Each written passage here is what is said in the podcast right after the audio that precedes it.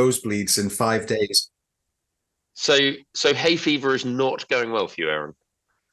I'm not enjoying hay fever. I used to look at people who got it and go, oh, for the love of all that's holy, just man up. How bad can some irritating pollen really be? It's microscopic. Surely you can take it. Right. And okay, Broken Oars listeners, I've just hit the record button because Aaron, we were just like doing the standard, what I believe is known as a well-being check-in.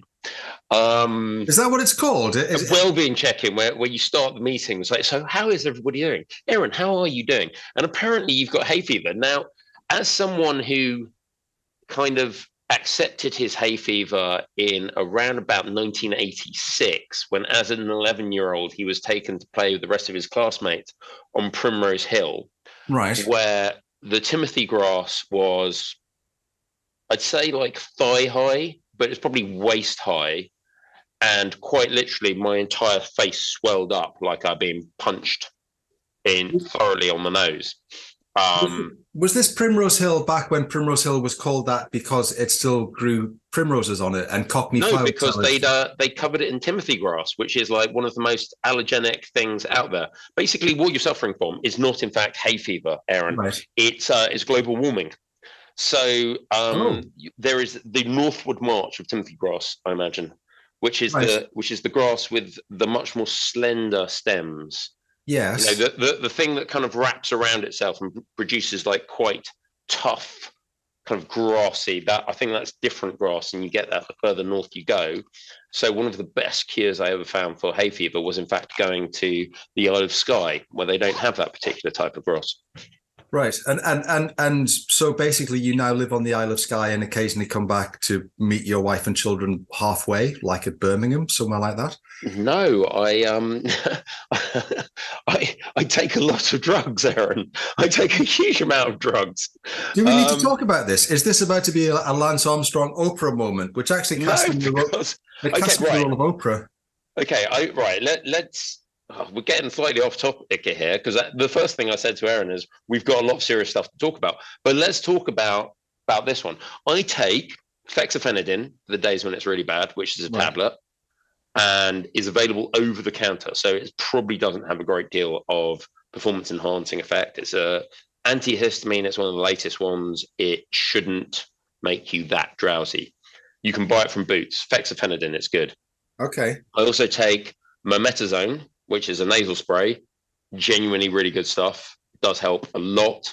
So these days, typically, I don't get a running nose. I just get itchy eyes. Yeah. And I do take an inhaler all the time to keep my asthma under control, which is both triggered by grass pollen and by breathing. Okay.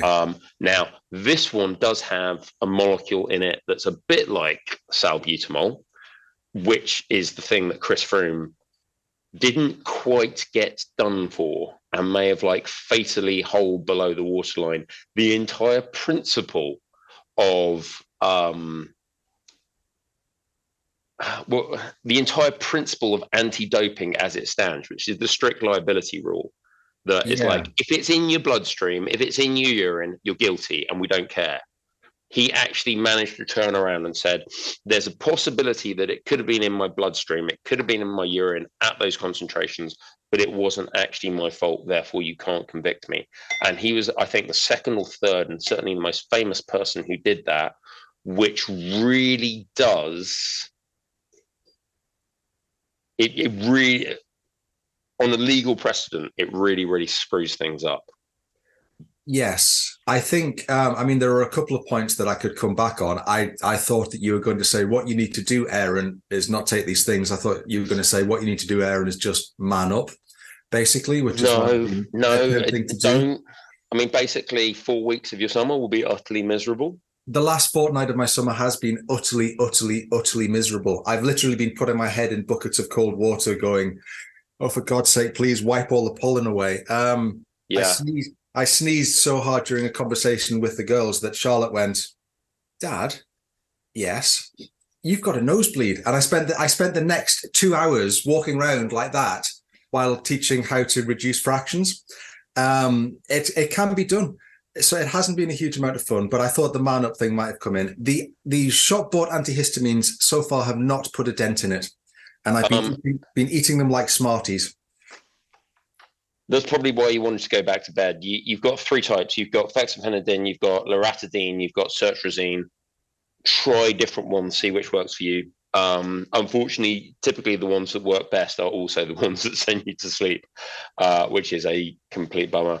Also try the nasal spray. There we go. Free piece of advice from a long time, sufferer of hay fever for anyone else trying to race through the racing season with this. The really good thing for rowing is that typically once you get going in a rowing race, within about adrenaline clears the whole, the sinuses up. It's really, really good. So you can be like, sneezing, watery-eyed, god-awful, 4 strokes into a 2K piece, you're like, I can breathe.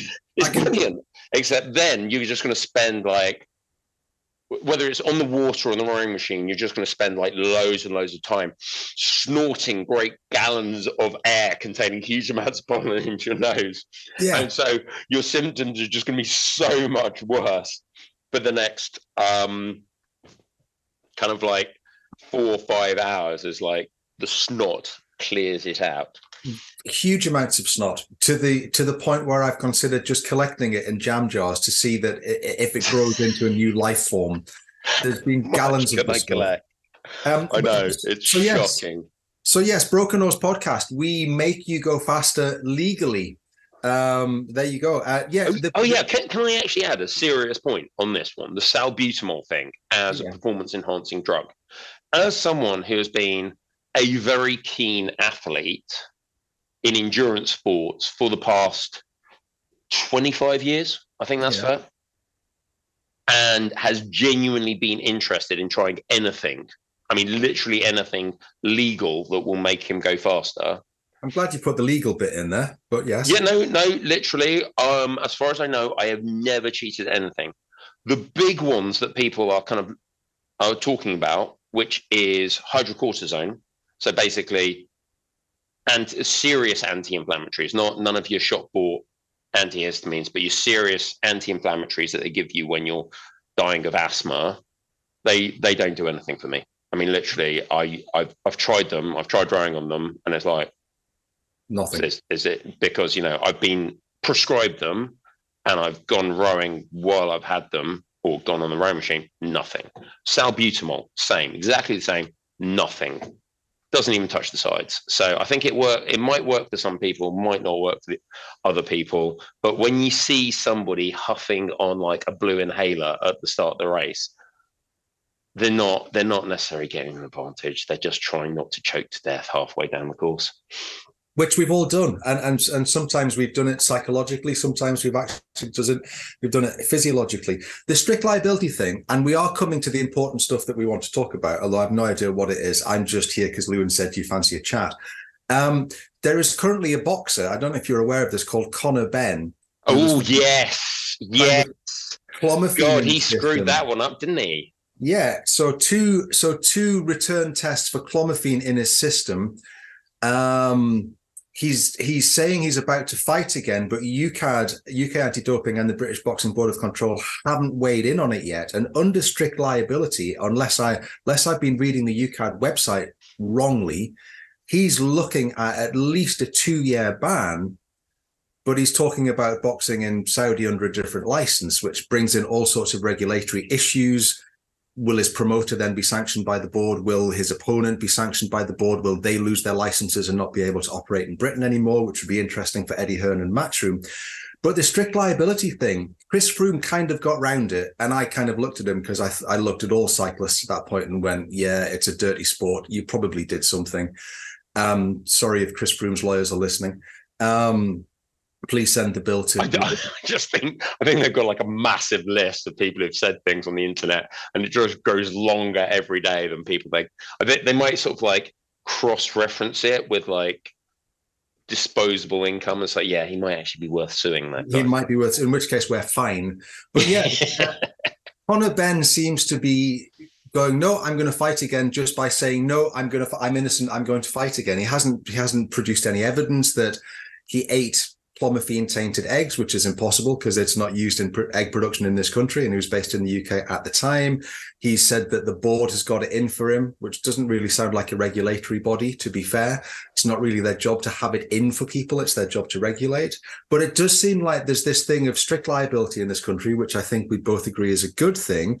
But then with social media and trying to create your own narratives, there's an attempt being made here to push back against it in much the same way that Froome did. Do you know what clomiphene is used for? It's a fertility medication for women who are trying to conceive. Yes. But it's used as a masking agent, and it can also boost testosterone on its own account. Is that right? It's not so much that I don't think it boosts testosterone. Where are we? Society and culture. I thought it could be used to boost test in certain. I think what it does, it suppresses the aromatization of testosterone. So it means that some of your testosterone will be turned into estrogen if you are a manly man. Yeah.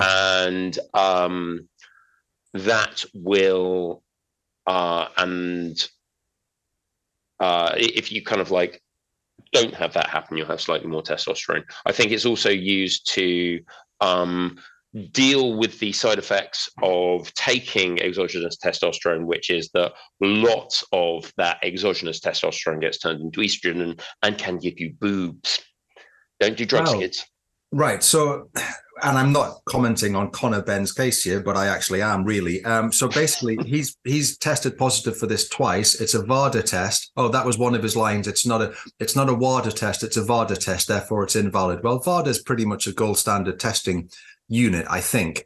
So if he had been taking something else and he wanted to maximize its impact, he would also take clomiphene to prevent that other substance being from giving him dodgy side effects, namely giving him dodgy side effects. Yeah. Okay. So yes, it's just come to a really weird point in sport now where I don't know if you saw, Lewin, but a British sprinter either broke or equaled Linford Christie's 100-meter record, 9.83 seconds. Zharnel Williams, I think it was. Zharnel Hughes. Yeah, Zharnel Hughes. Sorry, Zharnel. And rather than look and go, well done, fantastic, that must be the outcome of decades of work and timing and opportunity and pathway and coaching. And I just kind of look at it now and go, I just don't believe in the magic anymore of sport. I do in some cases, which we'll come on to. Small regattas, I believe in the magic of small regattas. Indeed. But honestly, I kind of, admittedly, for a time, I still believed in Chris Froome. So this isn't particularly but I still believe in rowing. I still believe in rowers. I believe in rowing and rowers. I think rowing and rowers are things you can believe in because they're full of people, unless they come from the Headington Road Young Offenders Institute, who tend historically in this country not to take things and not to cheat. Because we have a culture that doesn't talk about drugs all the time. So let's stop talking about drugs. Yes, let's move on to rowing. So what moving on about? To rowing. Now, what are we going to talk about first? Why don't we talk about them? Because there is a small regatta about to kick off down in the south. I think we should talk about the magic of small regattas first all over the UK. And I would like specifically to talk about Hexham Regatta. Go on, tell me about Hexham Regatta. How far do you have to row in Hexham Regatta? It's about 750 metres, but it feels an awful lot more now that I'm old.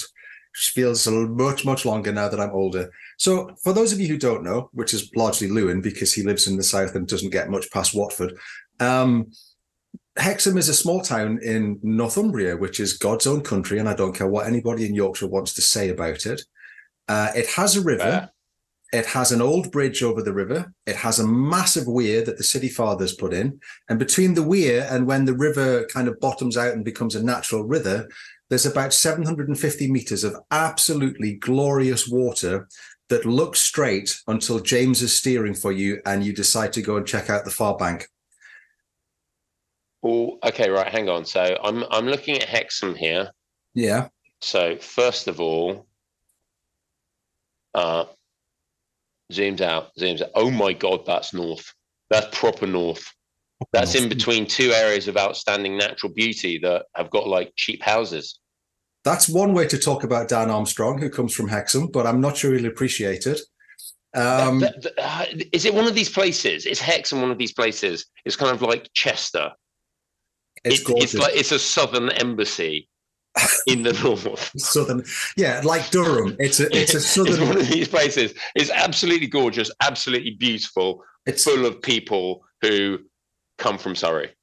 It's stunning. It actually has a Conservative MP. It is that far imbricated in the South. It is. It's a Southern embassy. It is like Durham is an outpost of the home counties for people who didn't get into Oxford or Cambridge. Hexham is stunningly.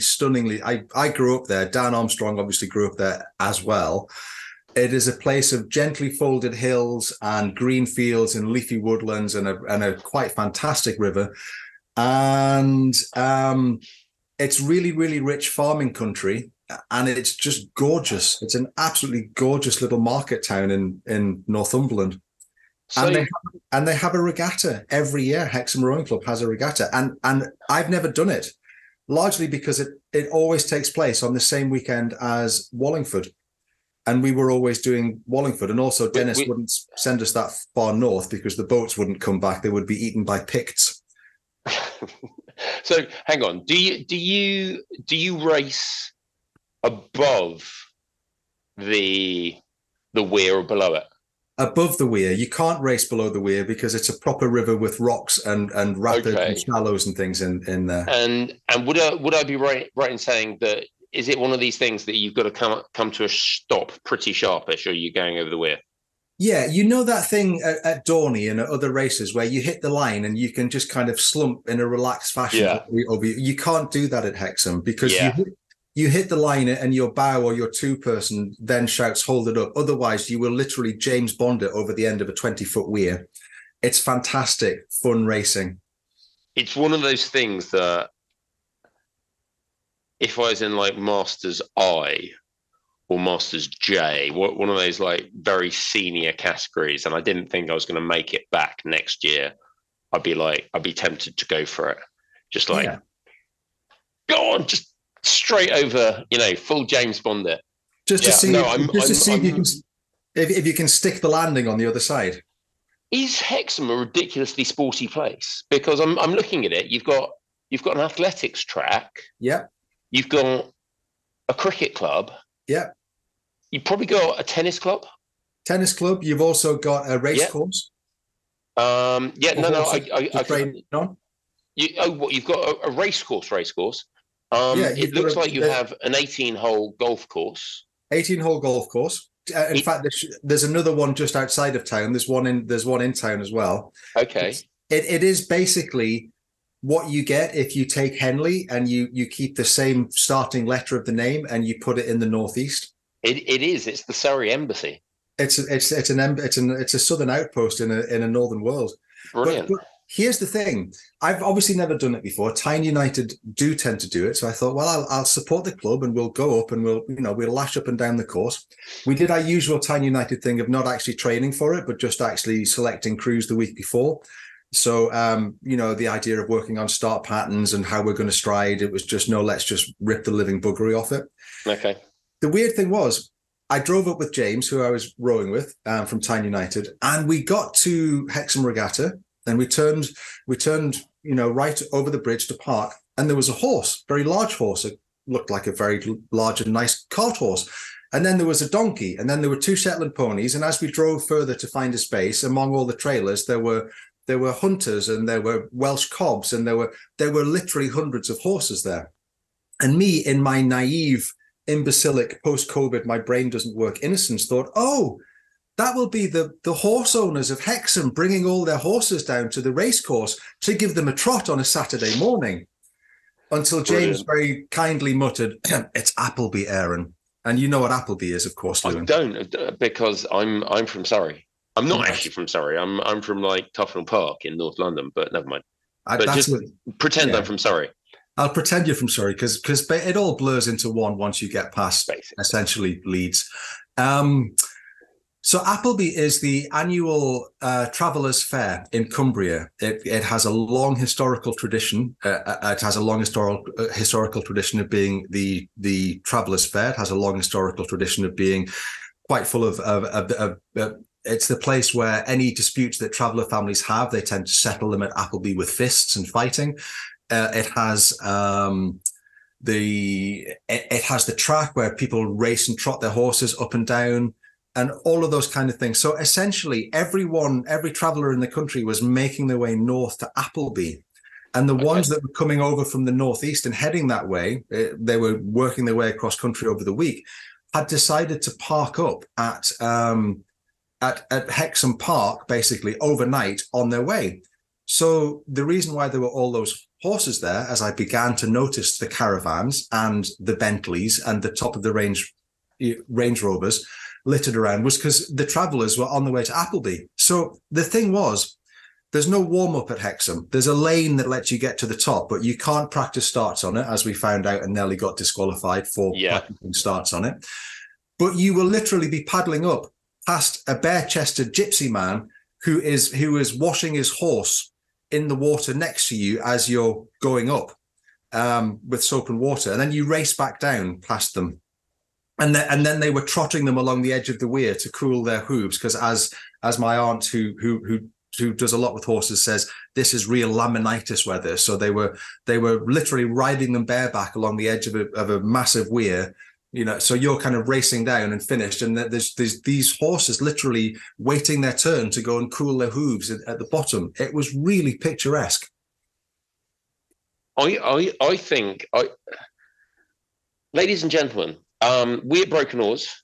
We famously, unlike some famous sporting podcasts, do not demand payment for our services as minor broadcasters. But should you choose to be so immensely grateful for this, frankly fascinating, and if you'll actually go on Google Maps while Aaron's talking and look up all these places, it's brilliantly interesting, and the North Pennines looks fantastic, by the way. But should you choose to be enormously grateful for this introduction, this cultural introduction to the north of England, we do have a buy us a coffee function where you can give us a small donation of... anything between £5 and £50, I think, even less than £5. So that would be very gratefully received.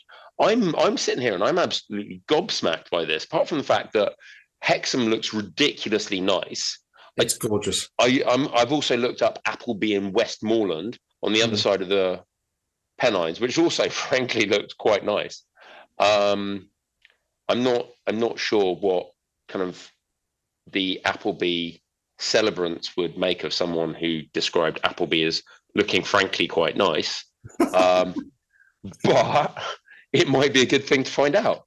That's brilliant. Here's my thought. I've just really enjoyed that. Here's my thought. So first thing, I think as our Northern correspondent, I think I should go to Appleby next year. Now, this is not an invitation for you to remember me fondly at the funeral when you can't find my body. My Uncle Mark, who is not a traveller, tends to go every year because it's a really good place to buy horses. And my Uncle Mark collects horses in the same way that certain musicians of my acquaintance might have more than one guitar, because even though they've all got six strings, they all sound different. This is very important to remember. It is. It is. It's the reason why my sister, God bless her, and her wonderful partner, who Francois, who is French, as the name probably suggests, now has over 21 guitars and counting, and that's not counting the banjos, mandolins, bouzouki, bass guitars, cellos, and violins that he's picked up, because they all sound different. They do. But there you go. So I thought I would really like to see this once, as I don't want to be one of those upper class people before the First World War who went round to Somerset and collected all of the songs, you know, the people who founded Cecil House, the the Folk Society. I don't want to go there with a notebook and go, oh yes, very, very interesting. This is how an arranged marriage between traveller families takes place with teenage, you know, sons and daughters. I just want to go and experience it because it might be an interesting thing to experience. But I'm thinking, Lewin, that as you and I haven't rowed together for a while, indeed haven't probably seen each other for a while, we should maybe do a Jack Beaumont and start looking at some of these smaller regattas and heads over the next year. And I'll come down to yours for a couple. And then if we can get your passport sorted, we'll try and get you up for a couple. I think that would be an exceptional idea. I'm going to recommend that you stop arsing around and bring yourself down to Dance and Dashes, and we will do a double. Because dancing, we'll do a master's double, or just let's just do an open double. It's like I worry too much about winning these things, and it's like it's about time I got my ass handed to me on the plate by a couple of teenagers from Maidstone and Victor. Dance and Dashes is great. In Gravesend, in Dagenham. On a tiny little dammed in river. It's a fantastic race. I will happily come down for Dance and Dashes. That sounds like a plan. We haven't actually been in a boat together for a long time, but we do this all the time at Turk. Does anyone fancy doing a race? Yes, go on, then off you go. Should we train? No, you've got plenty of time between boating and the start line to introduce yourselves to one another. What about a staff pattern? Just get hold of it and give it some beans. Half, three quarters go. Yeah, basically. Or as people described, the famous Canadian export Ben Johnson's start pattern: stand up and start running. I think that's brilliant. It's like, what do you do in the start? Stand up, start running. Works basically. So the other thing that I think we should talk about, and I'm going to throw this out there now. The other small regatta that's currently taking place is, of course, Henley Royal Regatta, which I'm sure that we'll get. Hang on. But Hexham isn't the only regatta you've been to recently. And I've got another hour before, kids start walking through the door. And I've actually got to do something intelligent. And in which case, I would like to do Durham. Yeah, I went to Durham as a commentator. And I think our future lies in commentary. I do too. Largely because it's immensely funny to watch an elite sculler go into the bank within 3 strokes and then try to say something polite and interesting about it. But being serious, I'd just like to say thank you to everyone at Durham Regatta for inviting me along. In fact, inviting us along and inviting Jack and Andy Hodge along to do our much vaunted Broken Oars London Youth Rowing Jack Beaumont Does the UK Quad. I went down to commentate, and it's really enjoyable. It's a lot harder than you think, though, even with a spotter kind of passing you the next crew off the start line and what have you. It's an interesting one to do. Is it actually quite stressful? Just thinking, so hang on. It's not just that I've got to come up with something clever to say about the next kind of Masters F ladies double heat or semi-final. I've actually then got to come up with something clever to say about the club after that and the club after that. And I took the approach, having listened to some of the commentaries on Henley Women's Regatta, which we'll get to. I firstly took the approach that it was really important to try and get the pronunciations of the crews and the clubs and the places right. Which isn't too bad because a lot of them were from the northeast. But I also took. Did you do Durham Regatta with us at Agecroft? No, never did. Right. So it is essentially the Henley of the North, like Hexham. It's the Henley of the North. We have a lot of Henleys of the North, and none of them are actually Henley. They're just places in the North that are a bit posh. The whole town turns out. So it's not just a rowing audience. You get everyone from the local estates, from the surrounding villages, from coming down from where I live in Rowlands Gill or from Tyneside. It's 2 days out for the whole family. So you have all of the schools there with all of the marquees. You have all of the Durham colleges there who are boating from the colleges and heading up river. You haven't, if you've never done it, dear listener, and you have a crew that wants to do well at Henley, it is an amazing place to come and groove your starts, because it's only about 800 meters. But it's really fast and furious and frantic racing. But so I took the approach that, well, there's a lot of rowing people here. I can see them walking around sweltering in blazers and ties, because Durham is that kind of place. But there's a lot of people who've just come down with a picnic because it's a nice day out on the riverbank. So I started talking in the way that we do on the podcast about start patterns. Well, how, you know, the importance of a good start pattern, what you're looking for, what X crew had just done really well, what Y crew is might want to look at, but rather than being my usual judgy self and going, call that a start, couldn't pull the skin off a rice pudding, or I've seen better starts with me in the morning without coffee, or any of that stuff. I was very, very positive about everyone, but I started talking about the start and the transition and what that looks like going down the course. And even though it's a short course, how you're still looking to get into a rhythm and why syncing up at the back end is important and those kind of things. I'm positively looking forward to this. I think that I'm going to go and badger Lee to let me go and commentate on their regatta. That's another good one. That's right at the end of summer in London, easy to get to. Yeah, and I think you'll really enjoy it, and I think they'll welcome you with open arms. I probably could have done another stint at Durham because they basically want people to come along and commentate. And the weird thing is, because everyone is charging down the track at Durham, it means that once you finish your race, you end up with 20 or 30 boats kind of milling around, waiting for a space in the calendar to come back up.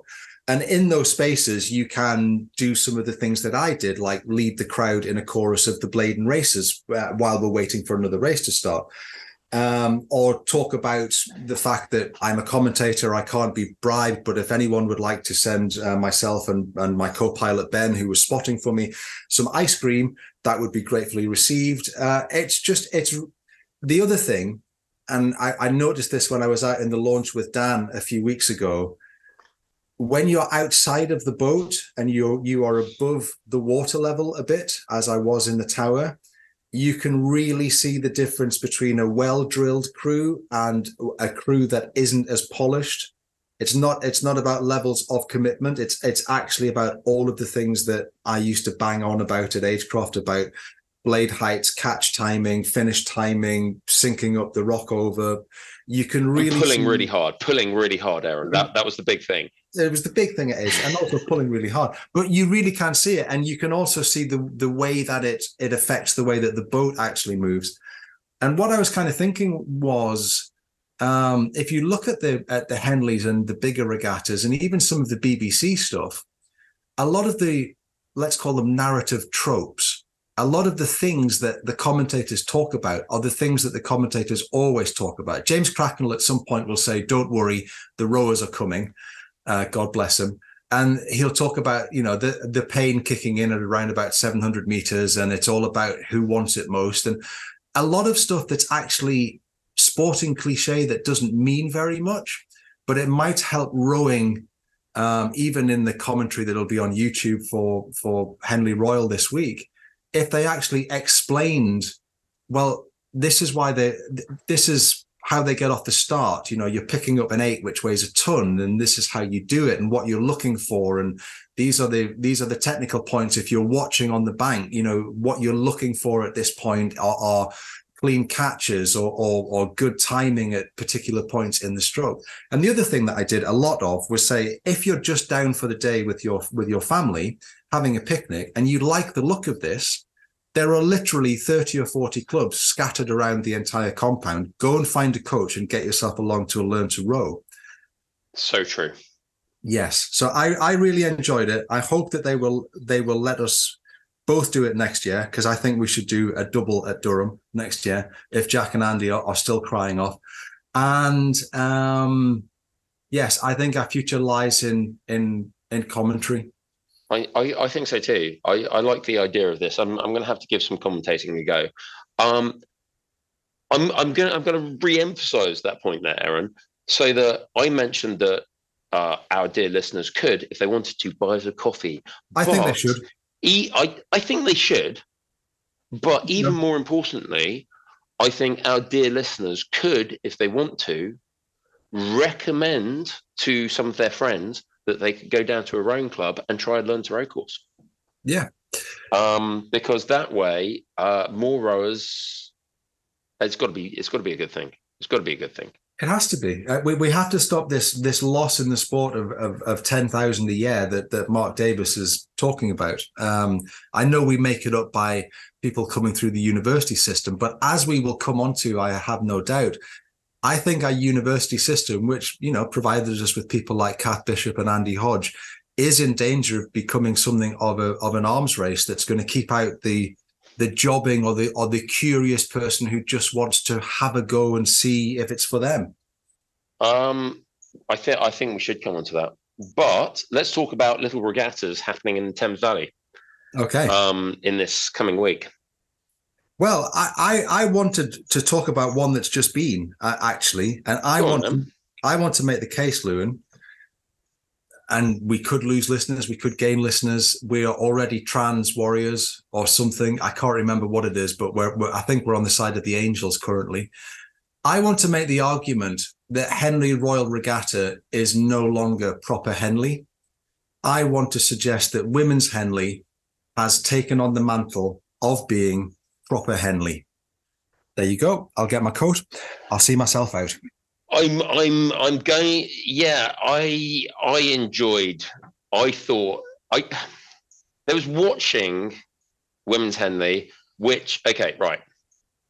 We can't get around the fact that there's fundamentally not as much cash sloshing around the production, and is a production these days, of Women's Henley as there is of Men's Henley. So, and it is Henley Royal, not Men's Henley. Henley Royal is the best produced rowing regatta TV program you can watch anywhere. It's slick. It's very slick. It's slick. What is also so good about it, I think, is you get shots, you get the down the course shots with like the boat coming towards you. You can see the bow ball twitching around and just how difficult it is. And talking about things that it's very difficult to explain to people who've never rowed, and particularly who've never rowed at proper pace, is just how close to an absolute flipping disaster you are. On every stroke. On every single stroke that you, and it's not just that, you can be doing everything just right, but it can still go completely tits because someone else get it wrong. So you have to trust anything up to 8 other people not to get it wrong while you're bombing it down in this space that seems very big on TV, but it does actually seem remarkably small, narrow when you're rowing down it. Yeah. In between two lines of very, very solid, very unmoving wooden booms. And I don't think anybody is very good at conveying the sheer terror and barely suppressed panic of rowing a rowing race. And even when you're ahead and it's the last like 100 meters and you're just thinking, beg pardon, listeners, don't fuck it up. Don't fuck it up. Don't fuck it up. Just pull harder. Don't fuck it up. Pull harder. Don't fuck it up. That is something that I don't think is well conveyed outside of the sport. Just that it feels like downhill mountain biking without a hill. Yeah. And that's why it's so addictive, and why rowing is so important to rowers, because there's literally, we've talked about this with regards to the production of rowing books. Rowing books have to describe rowing by analogy, because rowing can only ever be like itself. And unless you've done it, you have no idea what it feels like to be moving in a boat that's moving that quickly, and you are the people that are moving it. And when it's right, it's a glorious song of speed and joy. And I think maybe with the comment, and this is, you know, I put a tweet up after Durham saying props to, you know, Camilla and Martin Crossie and Richard Phelps, you know, who are smooth and knowledgeable and know their clubs and know the coaches and the programs inside out. But it's a little bit like being a deep sea diver who knows their job is, or a soldier who knows their job is inherently dangerous, but familiarity with it means that you just take for granted how exceptional it is to do something at that level. And that's kind of why I'm making the argument that I think Henley Women's Regatta is now proper Henley, whereas Henley Royal Regatta has become this huge, massive, slick, corporate, high-end identity. So hear me out, Lewin, and you can disagree with me. It is allowed, and you do it very well. So the reason why I love Henley Royal Regatta is this. You are a strapping 6'4" person who's always played rugby, and someone spots you in the gym at the University of Manchester, like a Graham Thomas or a Brendan Crean.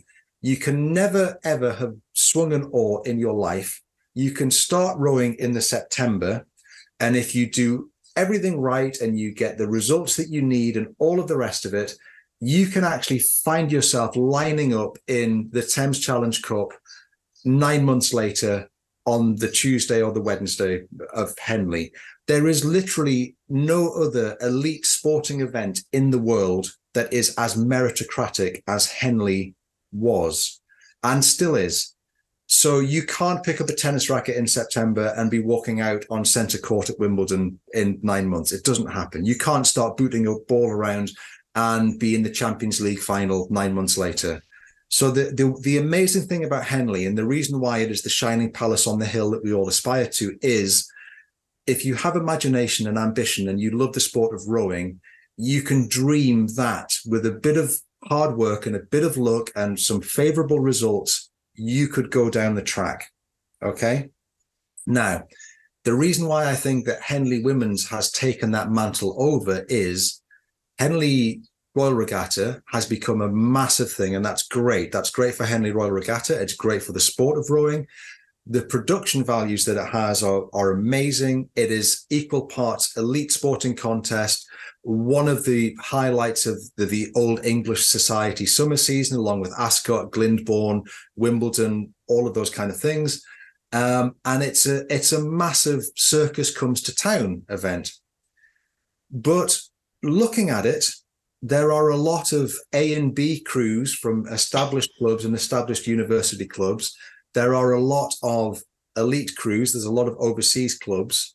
But if you look at Henley Women's, there's still that thing of you can do your learn to row in March. You can start your first season in September. And with a bit of luck at the right club with the right results, you can go down the Henley track at Henley Women's in a way that's still viable, that maybe is now a lot harder now that certain clubs, certain performance centres, certain institutions are essentially stockpiling elite club athletes in the same way that the USA and the Russians stockpiled German scientists after the Second World War for rocket technology. It's become an arms race of how many people can you attract to your club? Can you get an A crew, a B crew, a C crew through? I mean, Dan, and props to him, is over the moon because his A crew, his first 8, but then his B and C crew actually qualified in qualifying last week. So Durham had three 8s in the Temple, and that's great for Dan, and that's great for their club. But if you get to the point where it's Oxford Brookes A versus Oxford Brookes B in the final of everything, then that's not necessarily great for the other clubs who aspire. And for me, that was the thing that I think I enjoyed the most about Henley Women's Regatta, was going through, like a classic rowing nerd that I am, looking at the results trees and all the winners. And yes, the aspirational academic 8+ was unsurprisingly possibly one by Oxford Brookes University. And it was Oxford Brookes versus Newcastle. But then if we scroll down just a little bit below that, the aspirational club, Coxless 4, was won by Worcester RC B. That's what I want to see. And you can scroll up and down this, and Thames are there, Thames RCA, absolutely. But also, just above that, Dart Totnes, Amateur Rowing Club, El Macro, come on. Or as the American commentators were determined to call it Dart Tortness, like some kind of flan bake, I presume. And they were repeatedly talking about the Berkshire station. And the Worcestershire. And the Worcestershire Club. Boat Club. I've been to Berkshire. There are a lot of barks there, definitely. But the whole Shire thing, it's a shuh sound. We're not talking about Frodo and Sam leave it. Oh, Mr. Frodo, sir, I've never been further than this. I've never left the Shire, sir. Good God. Yeah. And the other thing is, do you think I'm being unfair in saying that's why I now consider, I mean, Henley Royal is still amazing, but Henley Women's has now taken that mantle of it's become proper in the sense of you can still justifiably aspire to it. In that it has the fundamental spirit of the club events. I think so. Of Henley, where it's not just the people who win aren't just a bunch of blokes who have got like employment prospects that are too good that they decided not to join the GB rowing squad. Again, or this is part of what I don't think it's unfair, and it's perfectly fair at the same time.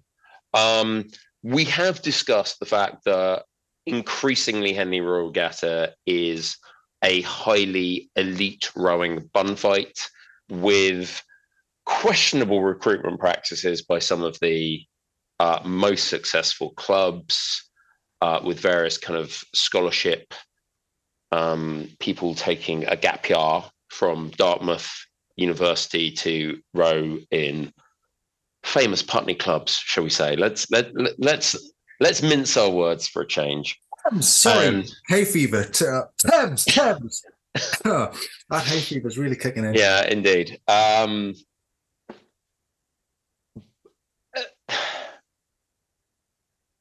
think people would say to us, you're not thinking about this properly. You're not thinking about the fact that it's been like this for 40 years.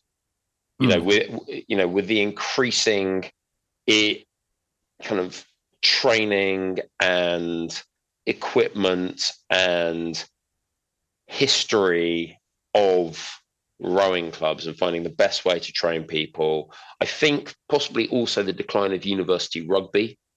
Yeah. I think there are a hell of a lot of very big lads who decided I'm not sure about this whole rugby thing, such as some people who may have decided to not play rugby and go to the rowing club because the rugby lot just weren't professional enough and they weren't winning enough. That is, I think it is harder and harder for someone who didn't start the sport in their very first year of university, first freshers fair, or at school, and isn't a elongated aerobic monster, to actually make a dent in any of the events at Henley, which is why we get so excited when we see clubs like Hinsky doing so well. But when I look, that is actually genuinely one of the most pleasing things about scrolling down, the J18 4+, won by the Glasgow Academy up against Marlow RC. That's it wasn't just the usual suspects versus the usual suspects. Yeah. Which I'm really enjoying. And Wycliffe, my God, they got in there. Wycliffe Junior RCA, and it was the, yeah, where was it? The Wycliffe versus Sydney RC, and Wycliffe Junior Junior Double, their A boat beat the Sydney A boat in the second round of the J18 doubles. It was a great race. They just went off the start like school did cat. And, you know, it was, right, if you're going to win a race, do it off the start and force them to try and come back through you. But, you know, that was Sydney RC, which, like, let's face it, if you and I were going up against the Sydney RC women's double, we would not be thinking, so yeah, we've got this, haven't we? No, we'd be thinking this is going to be. We're going to have to be good. Yeah, we're going to have to be on it. We're really going to have to be good if we're going to win this one. And sort of like a couple of 18-year-olds from Wycliffe come along. You know, Wycliffe, you know, they're a known school. They're a known club. I'll grant you, but they did the business. Mm. And they made it all the way to the final, and they were only beaten by Sydney Rowing Club B. And, you know, I love that. I think that's brilliant. I think that's, yeah. And it's, I think that's one of the reasons I mean, it's not just that the chair of Henley Women's got in touch with us and said, I love your fantastic podcast, which actually made me think she was trying to email someone else, and has invited us down to do a roving reporter brief at the next one. And she's actually going to come on and have a chat about Henley Women's and where the regatta currently stands and what it wants to do in the future, which I'm really looking forward to this summer. The question I want to kind of spin off into is this. Is the stockpiling of elite athletes by clubs? Now, historically, you'd say that's something that's always been done. That's why Leander exists. That's what it essentially does. It stockpiles the best of the best to win at Henley and to provide rowers for the squad. That's literally its mission statement. But when you look at someone like Kath Bishop, who found rowing and somewhat found herself at university, and when you look at someone like Andy Hodge, who by his own admission on this podcast was pretty useless at most things at school and found rowing and subsequently found himself on the traditional have a slice of pizza, pull 500 meters at a freshers' fair event, are we not in danger? We've had Rory Copus on saying, if you haven't got these scores, don't bother, go to Oxford Brookes. He said it in a very, very nice way. He said it in a very, very nice and polite way. He was basically trying to keep people from disappointment.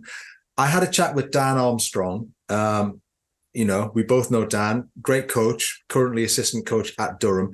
His first eight, all eight of his male first eight rowers for the Temple have an average of a sub 610 erg score. Now, that means that if that was what was needed for the Thames Challenge Cup back when we did it, I would never have rowed at Henley. You would have done because you were under 6'10".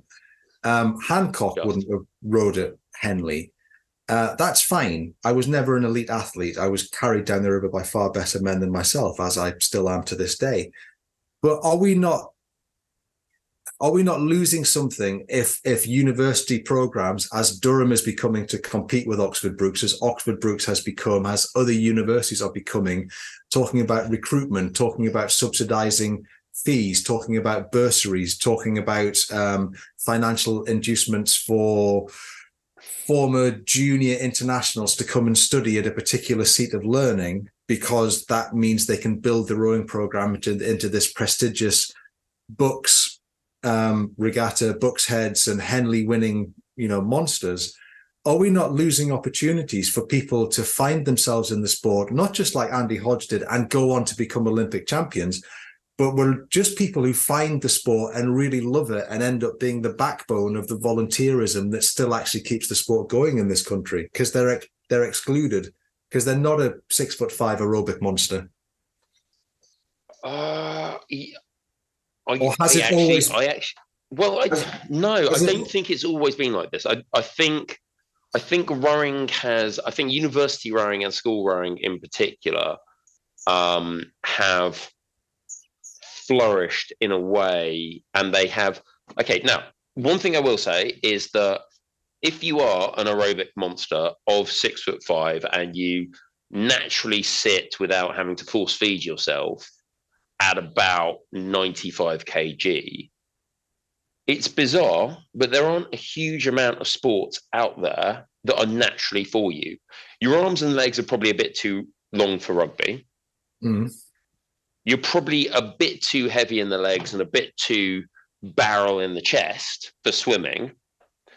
You're not going to make it short of starving yourself half to death as a runner. Although there are some runners I've met who would make exceptional rowers. They have enormous oodles of power. Again, short starving yourself half to death, you're not going to become a cyclist of any note. Rowing, I think, provides an outlet for a certain type of elite athlete body shape that might not be there. So I think we should remember that as much as we might be excluding some people, we are also providing a home for others who might not have a natural home themselves. But yes, if we, again, as we've said before many times, if we are looking to create a sport for all, we should have a pathway for all. And I think at the moment, I think very much Henley Women's does provide this. I'm not sure that Henley Royal Regatta does provide that sense of you can be a damn good rower who never has even touched the sides of the GB Scouts glass and win something very, very big. And I think there is room in the calendar for some kind of event that is a genuinely high-status, desirable regatta in a highly glamorous location that could be, that is below the level of the Henley Club events. But which would attract and allow an outlet for dedicated club rowers. Yeah. Not in terms of prestige, but just in terms of that sort of natural kind of like, you're not the most elongated, wingspan, 8-litre lung capacity, etc., that you're going to find in the Molesey First Eight. Yeah. It is going to be all about those, you know, it's going to be for the Mark Hancocks, it's going to be for the Ben Charleses, it's going to be for the really hard-working athletic guys who are prepared to put in the work and the time, but are not genetically the best of the best of the best. And I've had an idea about this, which I think would benefit Henley. Right. Okay. So, you know, qualifying races. Mm-hmm. Qualifying races are on the Friday before Henley. On the Friday, yeah. Okay, and Henley starts on Tuesday. So yeah, that gives you a Saturday, a Sunday, and a Monday.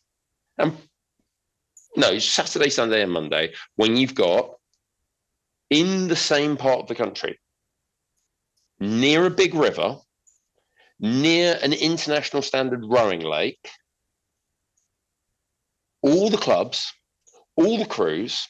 And I think these days it's a lot more clubs and crews that get knocked out in qualifying, that go through to qualifying. But they've all been training like gangbusters. They're all pretty good. When they did that time trial, there's none of this like, look, if we just like back off the pace a bit, we can get into the B final and actually get a medal, as opposed to going into the A final and coming sixth. Okay, everybody going down the Henley track is trying to go as fast as they can. Oh, they're nailing it. They're nailing it. Yeah. Let's say what you have is, and this is important, you have a regatta on that weekend somewhere nearby, somewhere near to Henley, could be at Dorney, could be at Abingdon, which would just be a 1,000-meter regatta. Abingdon's a nice place, by the way. Abingdon is a lovely place, yeah. Where you take all the people who haven't qualified. That's your entry standard. You've been to qualifiers, but you haven't qualified.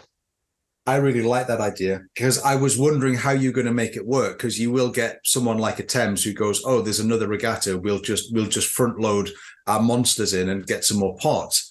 But if you actually, they're basically, these are the crews who are aspiring to Henley and who might yet get there in the next year or two, or at some point in their rowing careers.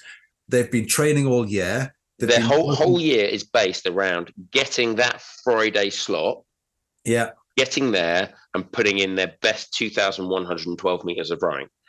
And then it doesn't pan out. Yeah. I say, take those. I mean, because you're not just going to get those kind of like your, hang on. You're not just going to get your Peterborough second Coxless Four, or your Maidstone and Victor Coxless Four, who were literally top of the non-qualifying crews for the Wyfold. Okay, you're going to get the guys who come from Japan. You're going to get the guys who come from Norway. Yeah, the Norway School of Economics and Business Administration. They came over. I think there should be a race. Saturday, Sunday, Monday. Maybe it's just Saturday. Maybe it's just Sunday. Give people to actually go and get in there.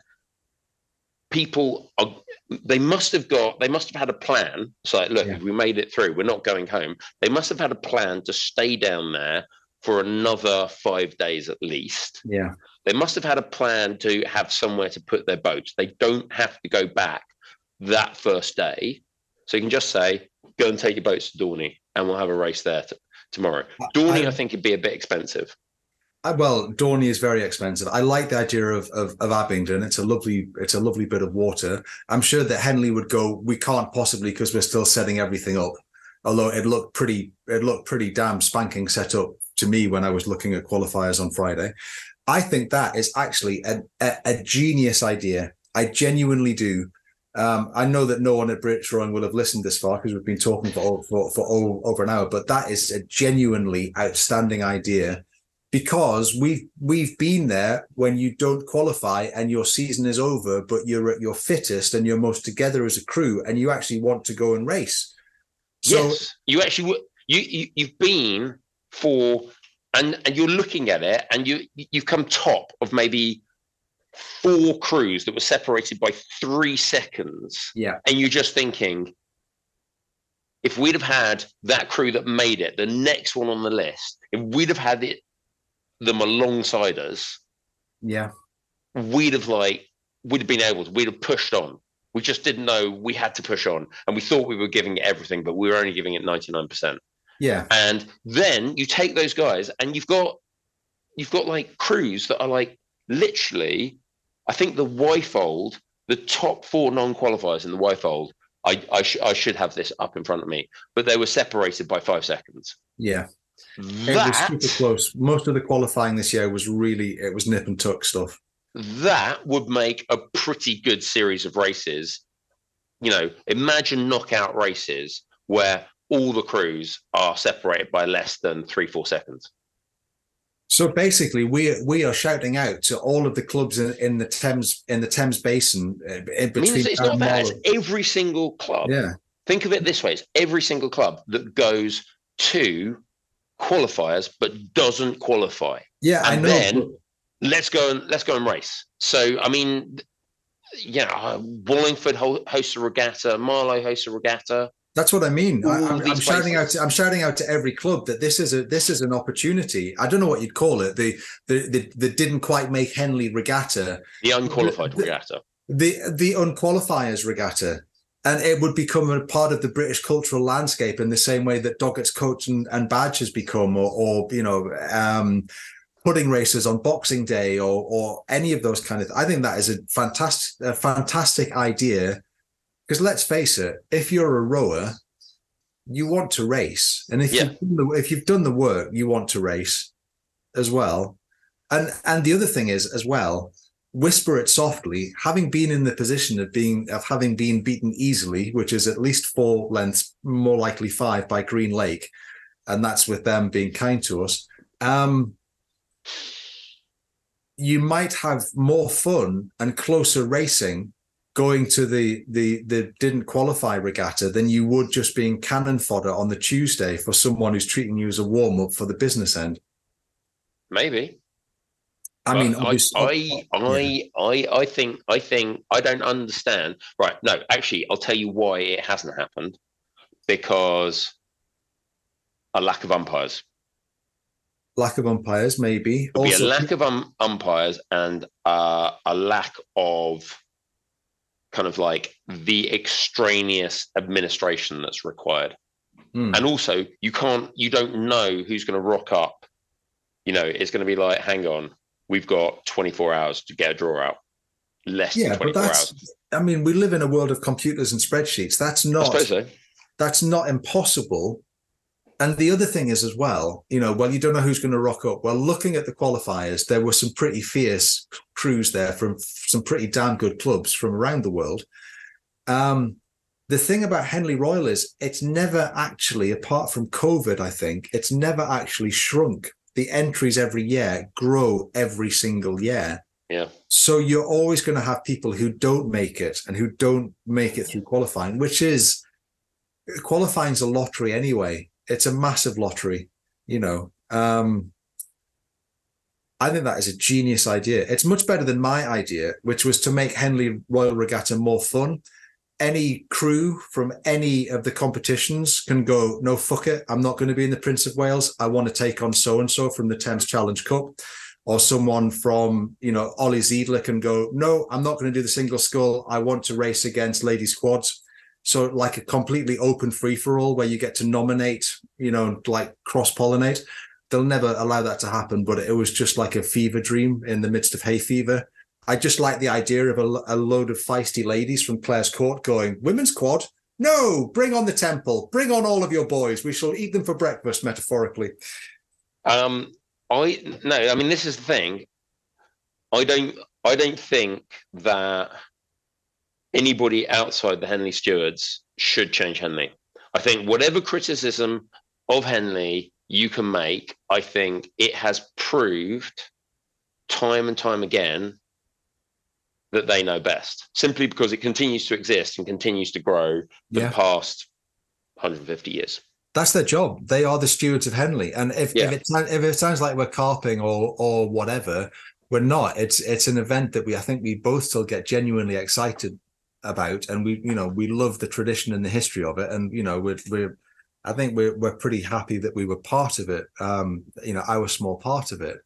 So when I'm talking about proper Henley, there is another story from Agecroft there which we can go into at a different time about which Henley is proper Henley, and it involves someone. Let's pick an assumed name in case he's listening to this. Let's call him Mark Parsons. May have made a few comments about what was proper Henley and what actually wasn't.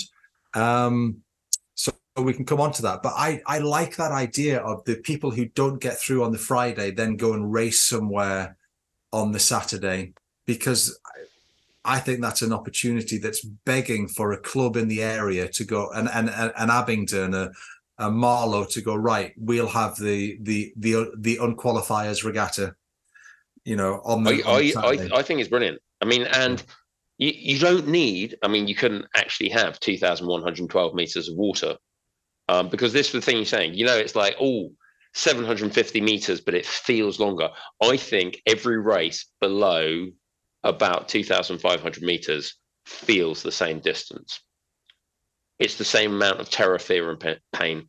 Yeah, I think you're probably right, because you reach a point where you've got that constant yin and yang, chimp battle, rational voice battle. This is too hard, I can't go on. You're fine, just keep going. It's too hard, I can't go on. You're fine, just keep going. You kind of find a rhythm where it doesn't actually hurt any more than it already does. So you just carry on to the line and then it hurts.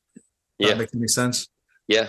And the difference between, I don't think there's any difference between, for 90, somewhere between 95 and 100% of rowing crews, I don't think there'd be any difference between a 1,000 meter race and a 2,000 meter race. Yeah, I think you're right. I think there are quite a few crews out there that could blatantly win a 5K race when they'd lose a 1K race. Yeah. But honestly, I think most clubs, if you take 10 crews and set them off for a 2K race, they're going to have the same result for a 1K race. But anyway, that, ladies and gentlemen, essentially, you can stop listening now, ladies and gentlemen. We've been bothering you for about an hour and 10 minutes, but there are lots of other things that I want to talk about. But these are like kind of slightly personal to me, and they're like, you know, I don't know if they're going to be interested, but I did something very unusual for me that I haven't done in about 9 months last weekend. Aaron, do you know what that was? Was it cut your toenails? Because Hayley's been talking to me on Messenger about it, but no. Oh, okay. Something else? I'm gonna have to follow that up with Hayley. No, I got out on a boat. I actually went rowing, not in cyberspace, not on EXR, which I recommend. It's great. I got out in an honest to God boat. How was it, Lewin? And why did it take 9 months? And was it the PGCE? Yes, it was the PGCE, but the PGCE is now, for better or worse, over. And so I decided to use my Sunday morning in a slightly productive fashion rather than filling out paperwork. And I got out on the river and it was brilliant. And I did two outings, one in a absolute rank novice quad, which was obviously it was a bit clatterbang. Obviously it was like wiggling all over the river because the pressure was coming in. There was oars clattering, but actually it was going out on the river in a quad and it was really, really nice. And I loved it. And then I went out with Sarah, who'd been steering that quad and doing a bit of coaching. And I sat at bow in a double and she sat a stroke. And you know what? Mixed doubles are great. Mixed crews. And it's the future. And we smacked it up and down. And here's the thing. That double we went out in, this was a revelation, had it had a rudder. I could foot steer it. I could foot steer a double. Oh, so you can literally, and we need this in our river because our river is bendy. You can just, it's kind of like, let's carve around this turn. It was like Grand Prix racing. It was absolutely flipping brilliant. That's an interesting one in a double. I don't think I've been in a foot steered double. It's usually pull harder, stroke side. Yeah. Side. No. It was great. I'm gonna go out in that double a lot more because we do have a very wiggly river, and when you're in a double, there's a lot of like pressure on the right. Yeah. And this was no, it's just like I'm just gonna turn my foot and I'm gonna go around. Albeit I did discover that kind of like wiggling my foot from side to side in a double does really throw the balance off. Are your feet really that big? No, it's. The thing is, because you can't just move. It's not just your foot you're moving, because that would be heel steering. It's like the whole bottom of your leg, which is the whole bottom of the leg. In my case, that's probably about that's a good like 10-15 kilos of ham. It's a decent weight, yeah. Yeah. We're not neither of us are necessarily light in the leg department. No. Yeah. So yeah, that would, because I mean doubles when they're up and running are lovely boats, but they can be, what's the technical term, a little twitchy at times. So they're very responsive to what you're doing. Well, welcome back. It's nice to have you back on the river. No, it was brilliant. It was great. It was very, that's why I'm slightly pink in the face and in the upper arms. I've got like a little bit sunburnt, but I shall live, and was, you know, it was actually, yeah, it was a really good one. Fantastic. Well, shall we leave it there? And we'll come back to the other things that you might wish to talk about at another time. What, like and, fake Henley in cyberspace? No, fake Henley in cyberspace, yes. The EXR Henley track is an interesting one. I've seen it. Very interesting. It's brilliant, Aaron. It's absolutely fantastic. They've just taken, like, the greatest stretch of rowing water in... the world? In the English-speaking world, let's put it that way, and they've just said it's not good enough. It's not good enough. It needs some cliffs. Let's tweak it. Let's add some cliffs. Let's add some it needs some high-speed segments, and it needs like a shortcut under the barrier. It needs to have a stream under the barrier that you can just like come out onto the main drag with, and I love it. Well, yes, we'll come back to that, but I think we've covered quite a lot of ground.